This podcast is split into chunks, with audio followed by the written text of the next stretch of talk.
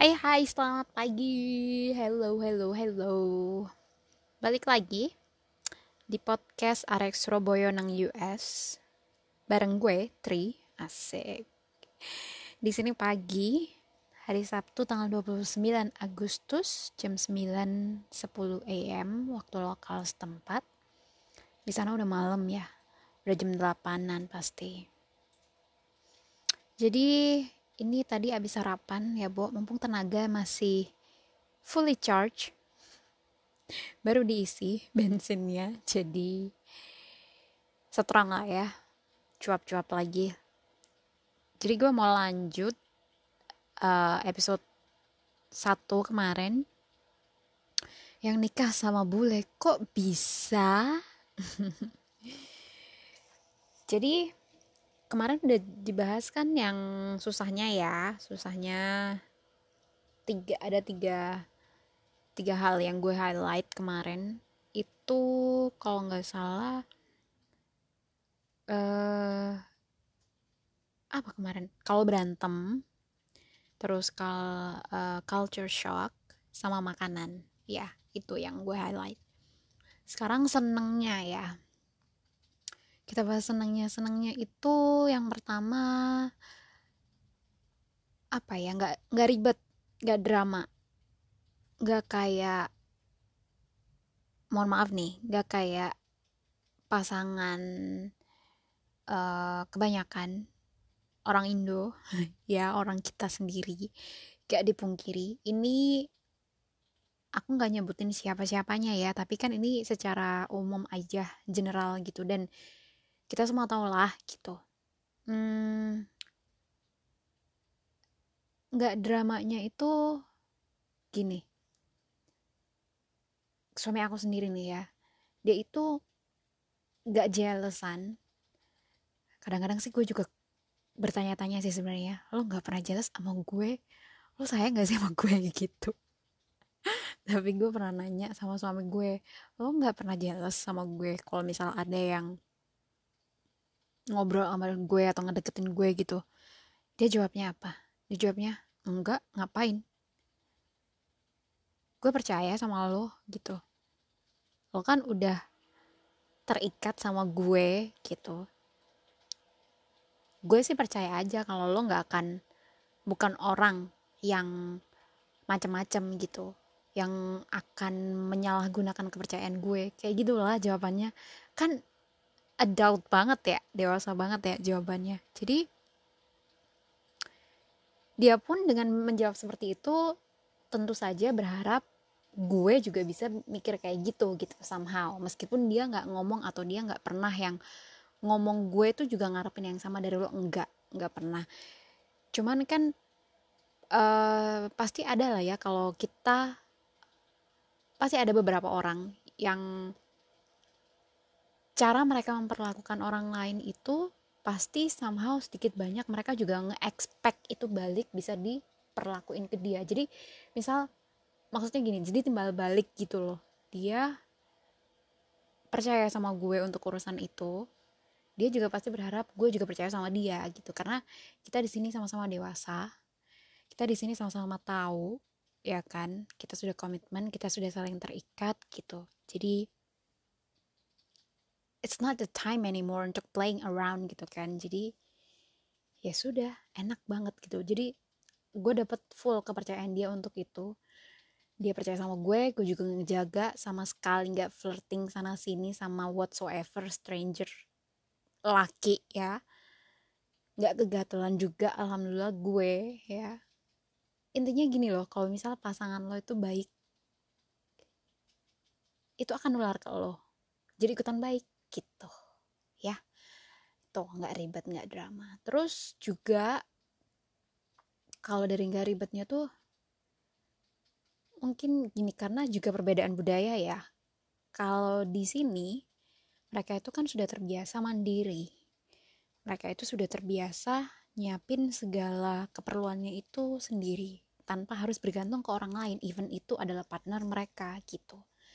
Jadi kalau ini mohon maaf sebelumnya kalau gue pasti ada kata kalau di sana kalau di sini kalau di sana kalau di sini. Karena ya kan otomatis gue pasti ada bahan untuk comparison dong ya kan? Ini juga buat apa ya kayak ya referensi ya kan? Cerita gitu loh. Jadi karena gue yang udah ngalamin gue sharing ini ke kalian jadi biar kalian bisa ada different insight gitu ya kan ada pandangan berbeda gitu um, tentang bedanya bedanya orang sini dan orang sana itu apa sih kalau untuk hal ini gitu. Loh jadi kalau pasangan di sana ya orang lokal sana itu karena budaya balik lagi karena budaya kita sejatinya adalah kalau di sana ya kan seorang istri itu adalah untuk tugasnya tugasnya untuk melayani suami ya kan? Dari hal-hal kecil misalnya nyiapin bajunya bikinin makan buat dia masakin ya kan? Uh, apa ya? Terus nyiapin keperluan lainnya gitu-gitu segala macam ya kan? Bersih-bersih rumah gitu. Nah kalau bule enggak Cin gitu. Kalau bule lo mau nyiapin gue keperluan gue ya silahkan gitu. Ada ada tipe tipe bule yang akan mempersilahkan lo dengan gampangnya. Yang bakal dengan oke okay, ya udah lo siapin it's okay gitu nggak apa-apa. Gue kasih lo uh, ini kebebasan buat lakuin itu. Tapi ada juga bule yang mempertanyakan gitu. Karena mereka nggak biasa ya kan? Di di service di service kayak gitu tuh sama even sama istrinya sendiri tuh nggak biasa sama pasangan sendiri. Jadi mereka mau mempertanyakan ngapain lo mesti ngur ngurusin kayak gitu buat gue gitu? Gue bisa ngelakuin sendiri gitu. Termasuk dan dan suami gue termasuk kategori yang kedua. Suami gue kategori kedua dia selalu mempertanyakan setiap gue mau ngebantu dia gitu nih percaya nggak percaya? Awal-awal gue sama suami sejak gue di sini tinggal bareng gue berantem sama dia sering gondok sama dia cuman gara-gara apa? Dia nggak ngizinin gue ngelipet bajunya dia. Bayangin coba. Kenapa dia nggak ngizinin? Karena gini gue kalau ngelipet itu kan dari mohon maaf ya kalau ada back back back voice back sounds suara suami gue. Dia lagi ngegame. Dia lagi asik sendiri di sana. Sementara gue ngepodcast di sini. Jadi balik lagi. Jadi gue kalau ngelipet baju itu kan kan dia kebanyakan kaos nih shirt gitu bajunya. Gue ngelipatnya dari dua sisi bo. Ya kan? Sisi lengan kanan dan lengan kiri dilipat atu-atu gitu ya kan terus baru dilipat bagian tengahnya gitu. Kalau dia enggak lipat aja sekenanya gitu. Lipat aja sekenanya terus tumpuk taruh di ini di lemari. Jadi ketika dia ngelihat gue ngelipat segitu rapinya menurut dia itu segitu rapi ya segitu rapinya dia mempertanyakan lo ngapain? gitu. Dia ngelihatnya gue ngelipet kayak gitu tuh satu gak efisien alias gak cepet. Makan waktu lebih lama ya kan terus menurut gue menurut dia ngapain dilipat rapi-rapi? Tuh juga nanti bakal gue pakai lagi gitu loh. Gue tuh ini sumpah ya ini hal sepele sebenarnya. Tapi bikin senewan gitu. Dia nggak ngizinin gue yang ngelipet baju dia karena hal-hal itu tadi gitu. Padahal kan menurut gue kan lo juga udah nggak nggak kita bukan tipe orang yang nyetrika baju gitu. Karena kan kecuali kalau misalnya emang yang dibutuhin banget gitu kita nggak pernah nyetrika baju. Jadi cuma dilipat doang habis dicuci lipat simpan gitu. Jadi uh, kan lo kita udah nggak nggak nyetrik nggak nyetrika nih gitu. Jadi kenapa nggak dilipat yang agak rapian sih gitu loh. Dan lagian ini juga how gue folded the the clothes gitu the laundry. Dan ini cara gue ngelipat gitu dipermasalahin bo jadi masalah gitu. Terus dia bilang gue ngelipatnya lebih cepet gini-gini biar cepet kelar. Ya salam. Akhirnya gue bilang gini gue cuman after the break. Oke lanjut. Jadi gue cuma uh, bukan cuma akhirnya gue nemu jawaban nih yang bisa bikin dia akhirnya untuk nyerah untuk tetap mempertanyakan kenapa gue ngebantu dia untuk hal ngelipet baju ya. Gue jawab gini gue sebagai istri juga pengen berasa useful pengen berasa berguna buat lo gitu. Lo udah uh, ini ngelondri lo udah do the laundry ya kan? Terus kenapa lo nggak kasih gue kesempatan buat ngebantuin lo ngelondri gue yang ngelipet gitu? Jadi kita bagi tugas nih. Kita sama-sama dapat tugas gitu. Terus dia diem. Dia mikir. Terus dia jawab hmm oke. Okay. I can accept that answer kata dia gitu. Gue bisa terima jawaban itu dan akhirnya dari situ kita sudah nggak pernah debat lagi soal ngelipet baju. Jadi setiap hari Sabtu, seperti sekarang, dia sudah ngelondri, dia sudah masukin baju ke mesin cuci, sudah dikeringin, terus taruh di kasur, ntar itu urusan gue yang ngelipet. Dia udah nggak bisa pegang-pegang lagi gitu karena dia udah tahu kita sudah komitmen ini tugas gue gitu itu hal sepele banget loh guys kayak gitu tuh cuman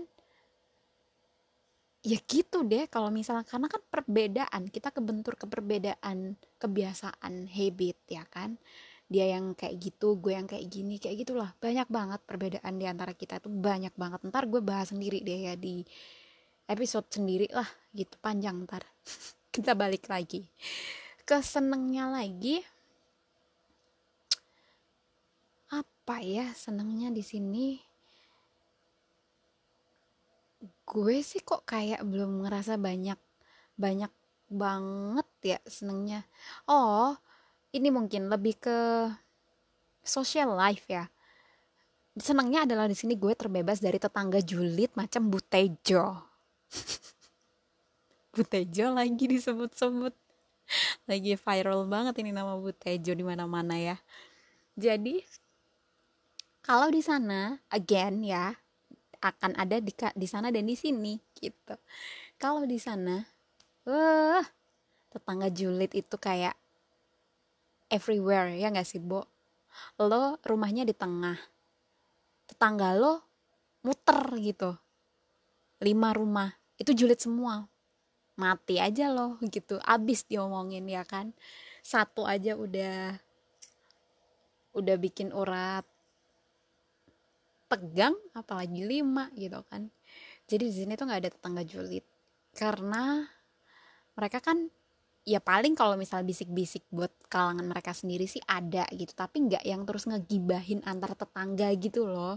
Terus yang ngeblok yang dari rumah satu dan rumah dua terus mereka ngobrolin kita ngomongin kita tuh enggak gitu. Kalau di sana kan sampai kayak ada paguyuban kali ya paguyuban gibah.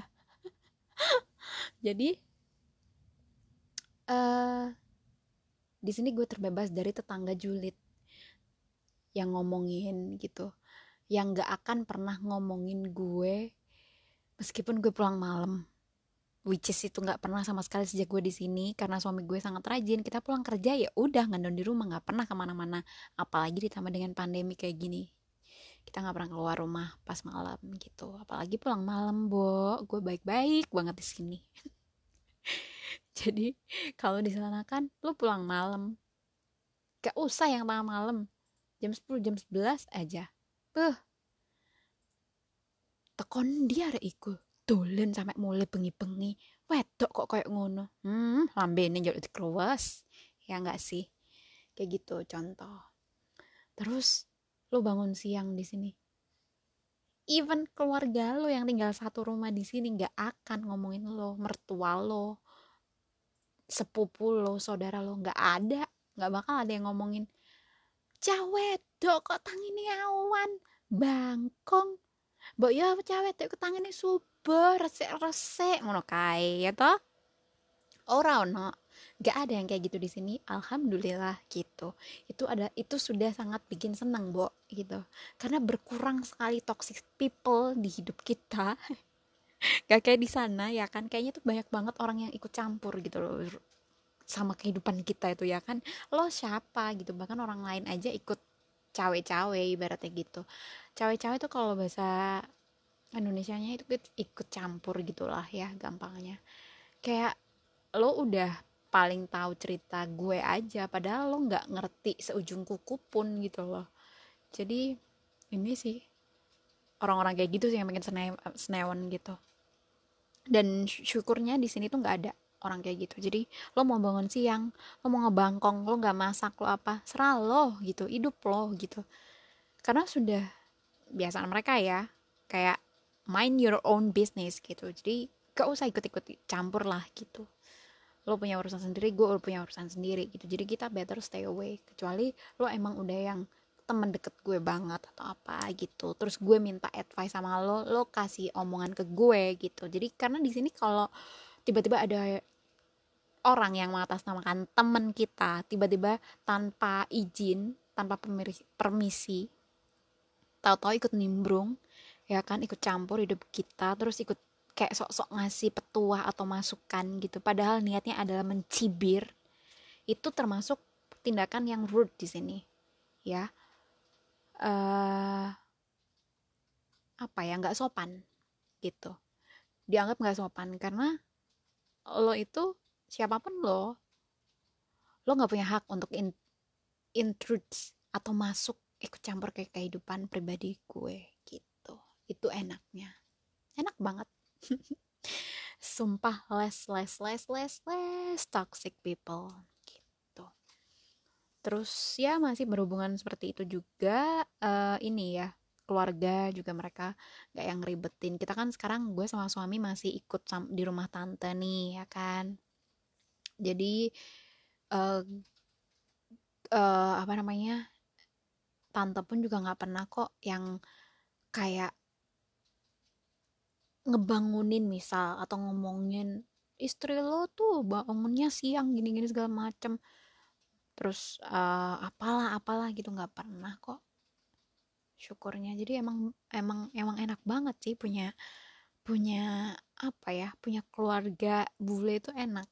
Mereka pikirannya ini banget sudah open minded banget jelas lah ya Bo gitu. Jadi itu sih. Itu tadi sih seneng senengnya yang gue baru gue rasain uh, kalau untuk seneng in general gue belum bisa banyak cerita. Karena juga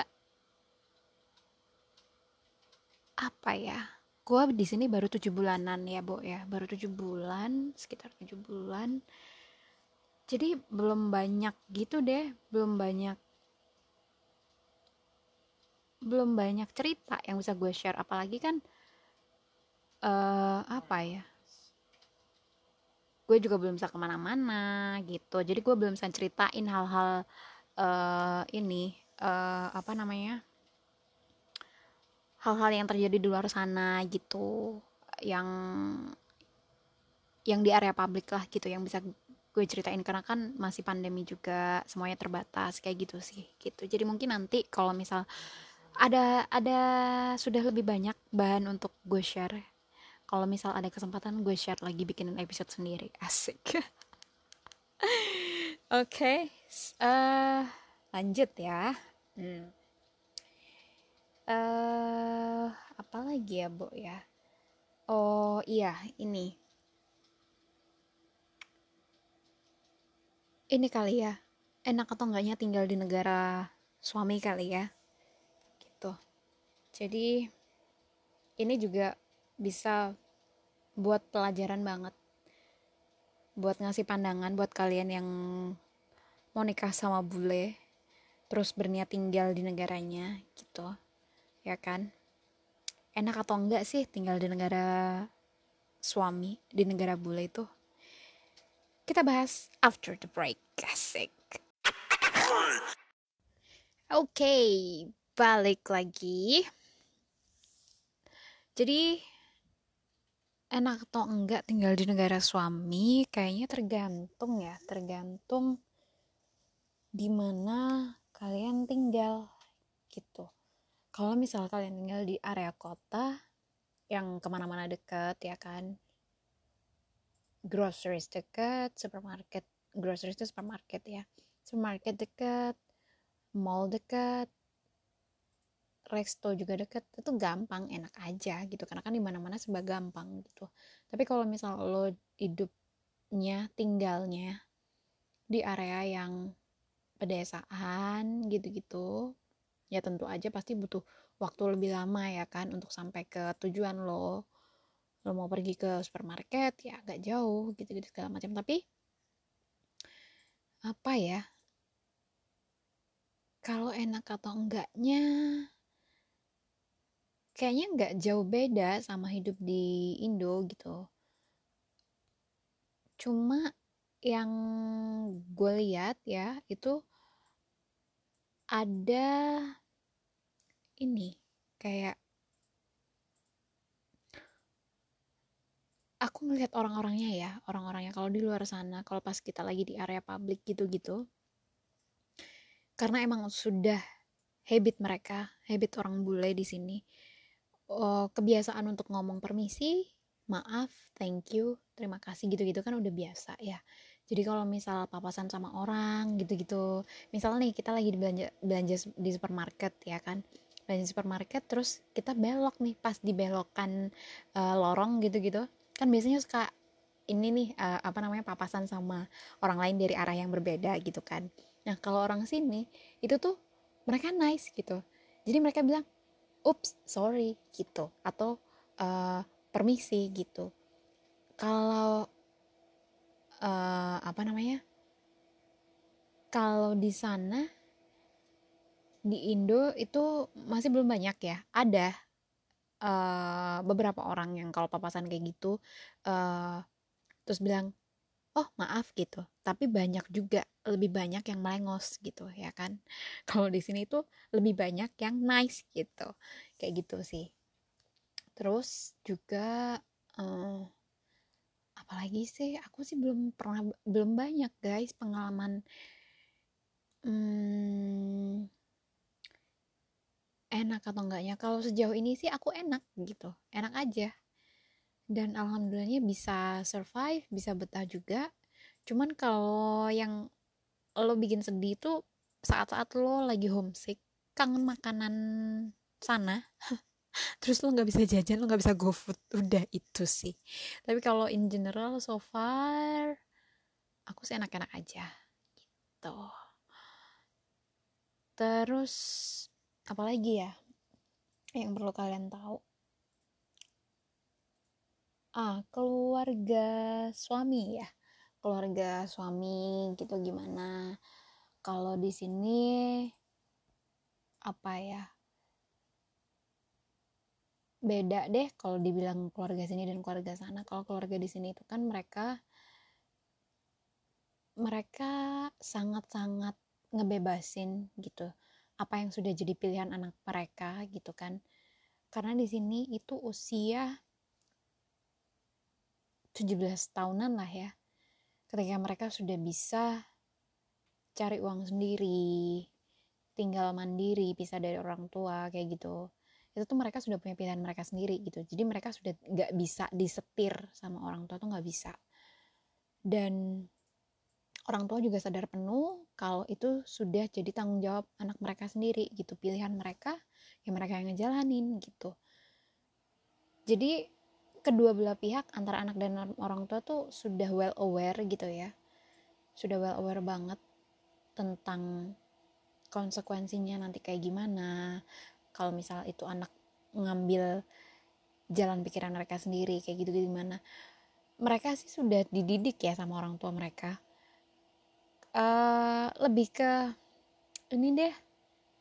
Kayak gitu didikannya ya kalau di sini. Kalau di sana itu kan kadang orang tua tuh masih banyak banget kan yang kayak apa ya gini uh, eh, gue bingung ngomongnya. Budaya kita itu kan orang tua kayak merasa banget ber merasa berhak banget ya kan?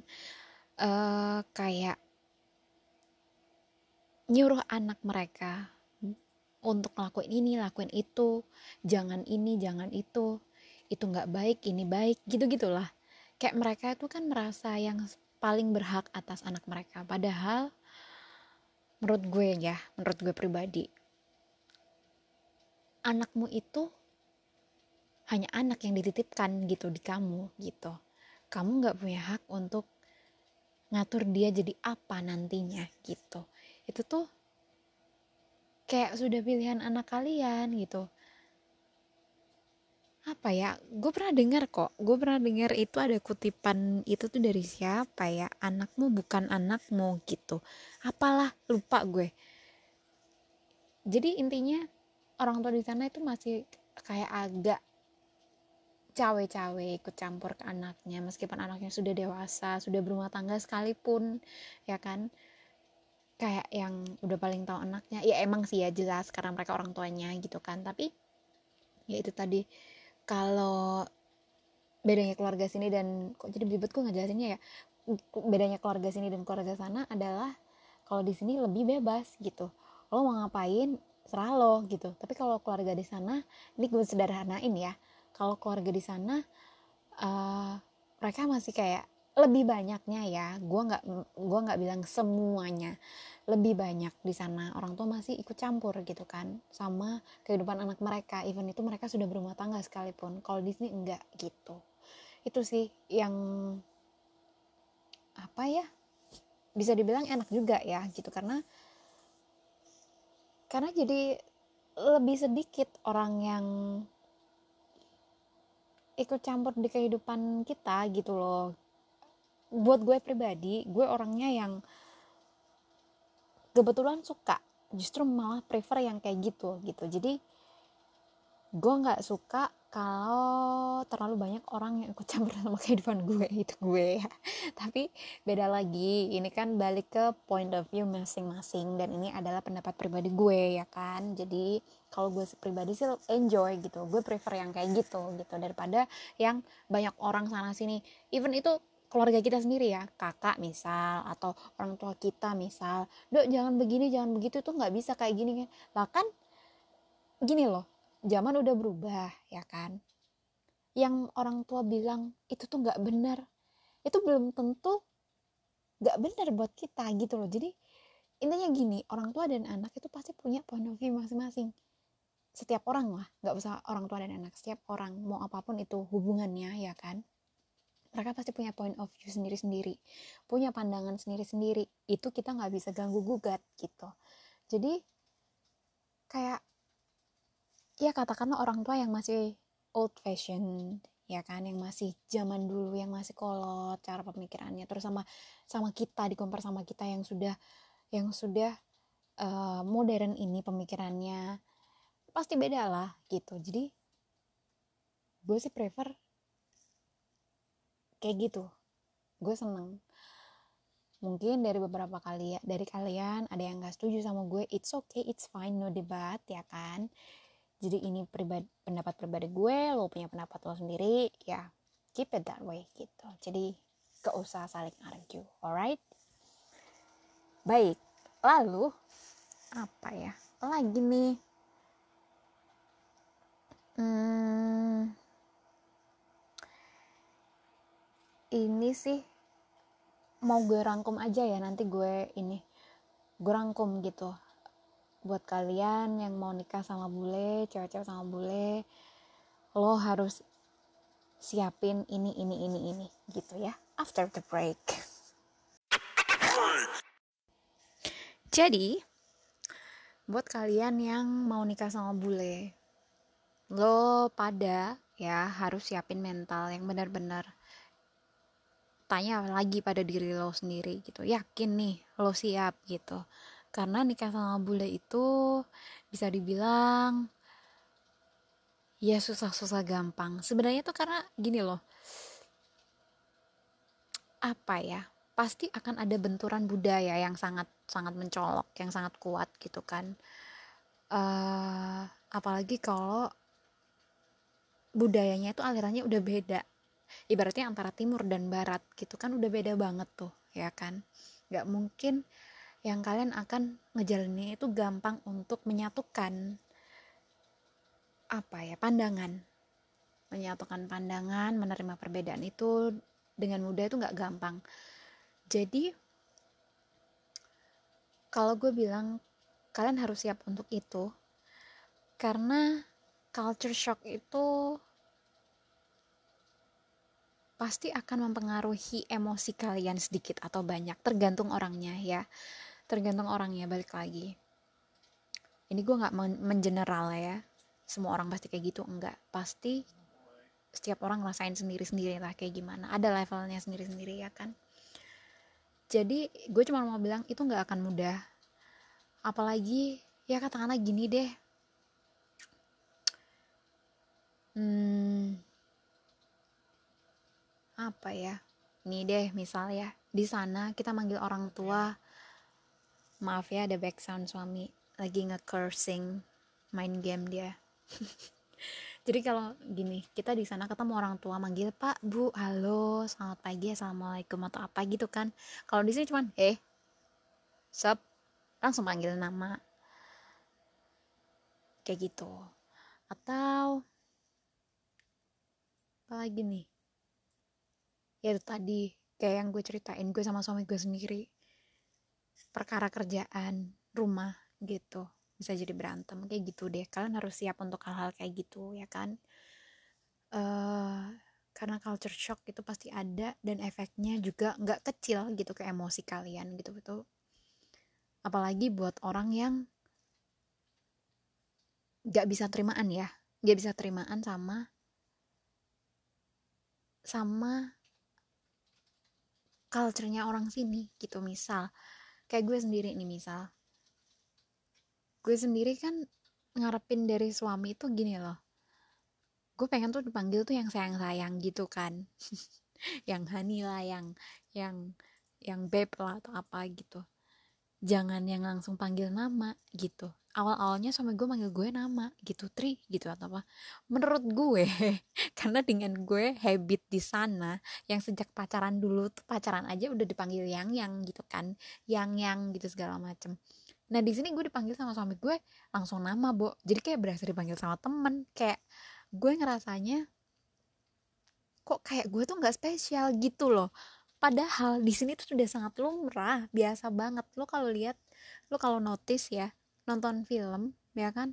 Ada kan yang meskipun mereka udah pacaran kayak gimana tapi manggilnya masih tetap nama gitu ya kan? Kayak gitu itu contoh simple very simple very simple example gitu. Jadi kayak gitulah. Budayanya itu beda banget kalau antara timur dan barat. Kecuali kalau misal uh, kita masih dapat yang satu rumpun ya kan? Yang sama-sama timurnya masih sama-sama Asia Asianya. Itu mungkin sih nggak akan jauh beda. Nah, kalau di sini kan jauh beda banget bo gitu.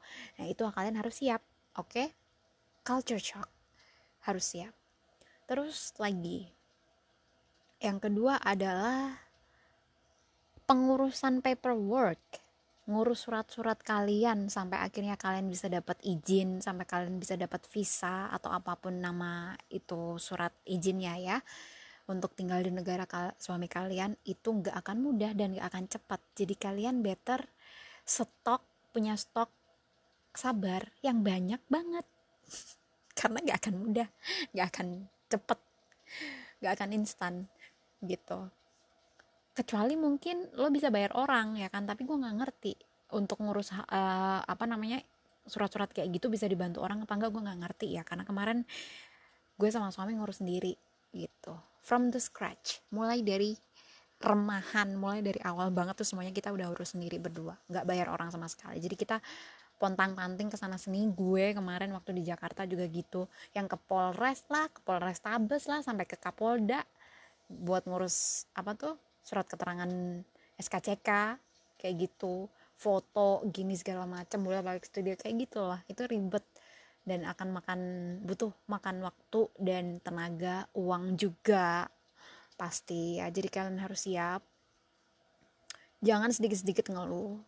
Kalau misal emang sudah niat nyari jodoh orang luar niatnya benar-benar dibulatin ya. Benar-benar dikuatin jangan gampang goyah. Karena ya itu pasti ada perjuangan yang harus kalian lakuin dulu gitu kan buat akhirnya lo bisa sampai di titik sekarang kayak gitu. Pasti harus berdarah-darah dulu lah ya Bo gitu. Itu semuanya sudah sangat normal dan wajar di proses kehidupan. Ceile gila kok gue wise banget kayak gini. Jadi pokoknya kalian harus siap itu semua. Mentalnya tenaganya uangnya juga harus siap gitu ya. Karena nggak murah juga Cin uh, bayangin aja tiket buat sekali pulang. Buat sekali pulang. Itu per tahun ini ya per tahun ini sekali pulang PP nih maksudnya ya sekali pulang tuh maksudnya satu kali kunju, uh, apa untuk PP dari dari Amerika Indo Indo Amrik gitu. Kemarin suami gue itu aja masih dapat sekitaran harga 1500 US itu PP berarti sekitar 16-17 jutaan lah ya gitu tergantung kursnya sekitar segitu. Itu buat satu orang Cin. Oh kebayang nggak? Ntar gue ini pulang kita sudah sudah berdua gitu. Kaliin dua aja udah berapa gitu. Kalau bayangin kalau misal di Indonesia dengan nominal segitu lo bisa udah dapat apa coba? Dapat banyak ya kan? Bisa buat tambahan DP rumah. Ini cuma buat tiket doang. Gitu. Terus lo juga harus siap untuk adaptasi di sini. Di sini akan ada empat musim ya. Seperti yang kita sudah tahu negara barat western itu kan four seasons ya. Jadi ada winter uh, apa tuh? Winter spring summer sama fall sama musim gugur gitu. Jadi kalau misal kalian yang takut atau nggak biasa atau nggak bisa dingin ya mau nggak mau kalian harus adaptasi. Sama karena di sini nanti bakal sangat dingin gitu kalau misal karena kan di sini ada salju bo. Di Indonesia nggak ada. Dinginnya cuma dingin angin doang kalau di sana ya kan? Di sini dingin salju ada. Gitu harus siap juga. Terus uh, apalagi ya? Pokoknya siapin mental deh karena akan ada banyak surprise di sini. Begitu kalian sampai sampai di negara suami itu pasti akan banyak surprise yang bikin lo tuh terkaget-kaget terkagum-kagum sampai nganga. Itu pasti ada lah ya kan? Satu dua hal tuh pasti ada. Jadi lo better siapin diri lo dengan sangat matang. Sekali lagi tanyain ke diri lo beneran gak lo? Gitu. Mau kayak gini. Beneran gak lo? Siap gitu karena karena banyak banget yang harus lo adaptasiin nanti ketika lo di sini. Banyak banget. Makanan suhu uh, kehidupan di sini ya kan? Budayanya di sini lo pasti akan ada banyak nemuin hal, -hal kayak gitu. Jadi kalau misal cuman buat kalian yang motifnya kepengen nikah sama bule karena lo ngebayangin hidup lo bakal enak ya. Hidup lo bakal indah. Uh, bak si siapa tuh namanya? Yang jadi pretty woman tuh siapa? Aduh kok gue lupa sih ya Allah. Bola itu pokoknya. Ibarat lo kalau ya ibarat hidup lo bakal jadi kayak di film Pretty Woman terus dapat orang tajir terus lo enak. Jangan kayak gitu jangan dibayangin mending lu mundur gitu. Karena namanya hidup ya Bo. Namanya hidup ya pasti ada senang susah sedih bahagia nangis ketawa. Kayak gitu udah wajar lumrah gitu. Jangan melulu dibayangin yang indah-indah gitu. Kecuali lo nikahnya sama Bill Gates atau Donald Trump gitu ya. Lo pasti akan jadi auto kaya gitu ya kan? Harta lo melimpah. Tapi itu pun juga nggak ngejamin sih gitu. Harta kan nggak bisa ngejamin kebahagiaan. Asik gitu. Jadi janganlah dibayangin yang indah-indah karena namanya hidup di mana aja tuh sama. Sama-sama berjuang sama-sama ada sama-sama ada usaha ya kan? Nggak mungkin yang terus lo pindah dari satu tempat loncat ke, ke tempat lainnya terus lo bakal 100% hidup lo berbalik 180 derajat tuh nggak mungkin gitu ya. Pasti akan ada perjuangan dari diri lo sendiri sekecil apa pun itu ya. Even itu untuk seperti adaptasi misal itu kan sudah perjuangan ya kan. Jadi nggak mungkin. Oke jadi buat pesannya pesan gue sih gak usah takut. Kalau misalnya lo pada pengen nyari jodoh bule nggak ada salahnya ya. Jangan gampang percaya sama omongan orang uh, yang mengelompokkan atau mengkotak-kotakan satu golongan atau satu orang. Misal nih ya kan banyak tuh orang yang bilang ih bule uh, apa namanya orang uh, itu mohon maaf nih ya kan banyak banget nih yang eksplisit ngomong itunya gede gitu kayak gitu segala macam nggak juga gitu. Namanya manusia Cin ya kan? Ada kecil ada besar ada ada langsing ada singset gemuk gendut segala macam ada semuanya. Jadi lo baru ketemu berapa bule sih terus lo bisa ngomong kayak gitu gitu loh. Jadi jangan langsung yang ditelan mentah-mentah omongan orang kayak gitu. Apalagi yang baru katanya nggak ngalamin sendiri. Jangan dijadiin itu sebagai momok ya kan? Nggak semua orang tuh sama kayak gitu. Terus misal ada juga selentingan ih orang hitam misal nih ya mohon maaf bukan maksud rasis. Orang hitam uh, apa namanya kasar atau uh, jorok atau uh, apa namanya apa ya gitu tadi lah kasar orangnya jorok gitu-gitu. Nggak semua juga nggak semua semua beneran. Jadi ini boleh aja nih yang lo pada kita semua tahu gitu. Yang banyak kan pada cakep lebih cakep-cakep daripada kita ya kan? Itu masih ada juga yang bawa badan yang bawa ketek tuh ada.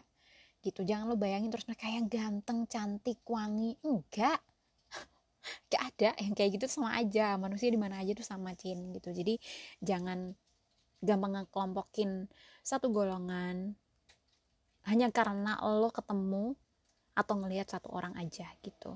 Belum tentu di satu grup ini ada 10 orang satu orang yang lo temuin ini ternyata orangnya yang nggak baik gitu. Terus lo bilang uh, dari grup ini misal katakanlah orang Amerika ya kan? Terus lo ketemu satu doang nih dari 10 orang di grup ini. Terus lo bilang ih orang itu nggak baik. Terus berarti satu grup ini sembilan orang lainnya nggak baik juga? Enggak gak kayak gitu. Jadi kalian harus punya wawasan luas open minded itu harus. Kalau kalian mau punya pasangan bule gitu harus open minded wawasan kalian harus luas ya ibaratnya. Kayak gitulah. Jangan yang pikirannya cepet mulu ya kan? Yang sedikit-sedikit drama mikir negatif uh, atau apa gitu jangan lo nggak akan laku kayak gitu lo nggak akan bisa survive kalau lo kayak gitu di sini. Karena orang sini sih kebanyakan gue yang selama ini gue temuin gak kayak gitu. Mereka semuanya orangnya pada ramah pada fun pada jujur ya. Jadi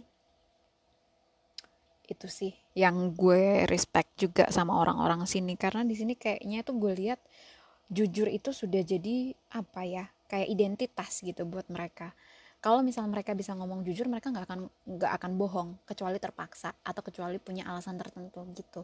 Gue yakin ini juga pasti banyak banget orang Indonesia yang kayak gitu ya kan? Tapi kok apa ya kayaknya masih banyak orang yang gue temuin itu kayak yang even itu buat keseharian ngobrol ini aja di kehidupan sehari-hari itu masih banyak yang kayak white lies gitu-gitu bohong dikit-dikit gitu gitu sih. Kalau di sini kayak gue nggak nggak ya.